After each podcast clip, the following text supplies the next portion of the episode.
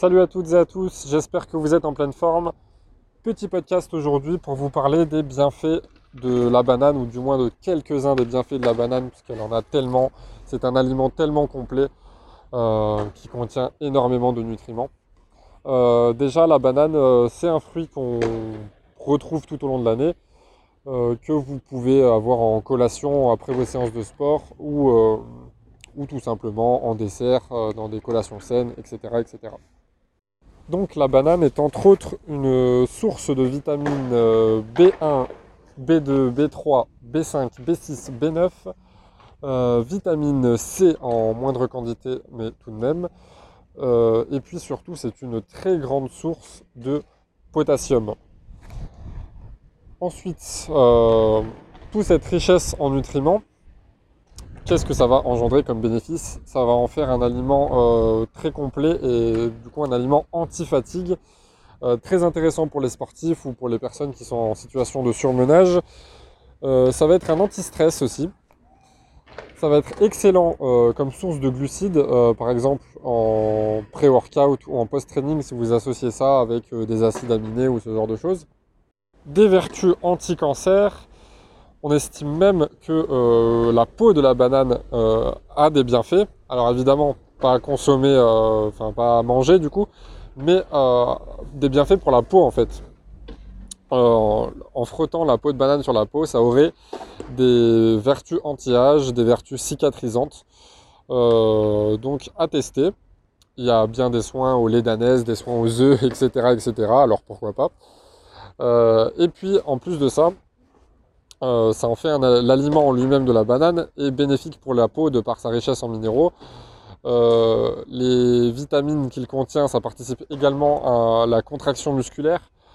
Euh, donc vraiment la banane c'est un aliment complet en plus de ça, c'est un aliment qui est rassasiant. Donc vous pouvez vraiment l'utiliser si vous avez du mal à prendre du poids par exemple.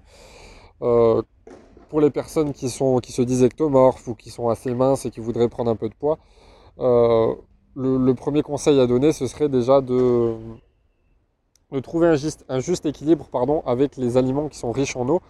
Parce que les aliments riches en eau, ça va être souvent des légumes euh, ou des fruits, donc euh, c'est à consommer, hein. bien évidemment. C'est excellent pour l'hydratation et puis bah, pour toutes les vitamines, les minéraux, les oligo-éléments que ça contient.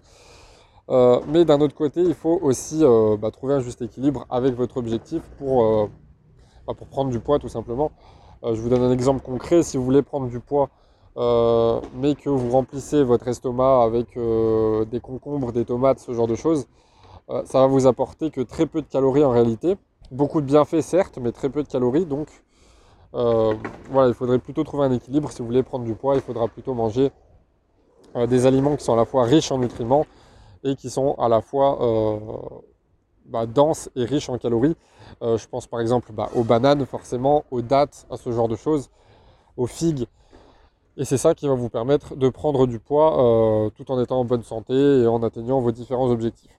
Voilà, donc la banane c'est vraiment euh, un aliment qui est au top, que vous pouvez consommer en collation, en salade de fruits, on peut vraiment la consommer n'importe comment, en plus de ça c'est super bon. elle a un indice glycémique qui est faible, voire modéré.